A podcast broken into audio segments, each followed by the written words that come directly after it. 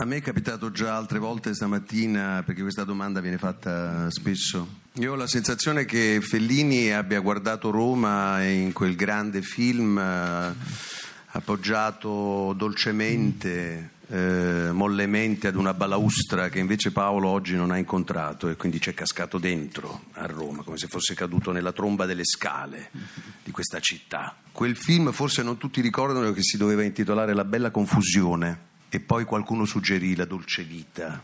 La bella confusione naturalmente non era soltanto una confusione, anche perché era un'Italia molto diversa da quella di oggi, era un'Italia che viveva ancora sulla spinta del rilancio di un tremendo dopoguerra. La bella confusione era una filosofia compositiva nel senso che si componeva in una maniera bella e confusa che letteratura corrispondeva ai libri che in quegli anni uscivano di Arbasino, di Manganelli, dello stesso La Capria.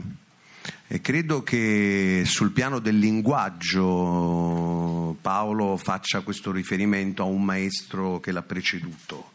Dopodiché quell'Italia raccontata nella dolce vita era un'Italia dove c'erano alimentate delle speranze che erano legate, ripeto, a, un, a una sensazione che si viveva di entusiasmi che venivano dal dopoguerra. Questo film dove al centro, come diceva prima Paolo, c'è questo personaggio che da flaner in maniera molto leggera, quasi indifferente, spreca il suo talento e lo dissipa, nel senso che separa il suo talento e lascia che si perda da solo, eh, diventa invece un ritratto di una città che sul piano metaforico di una condizione umana che riguarda piuttosto che speranze occasioni perdute e questa è la ragione, occasioni mancate e questa è la ragione per cui poi questo film ha un tono direi più malinconico no? di, di quella dolcezza.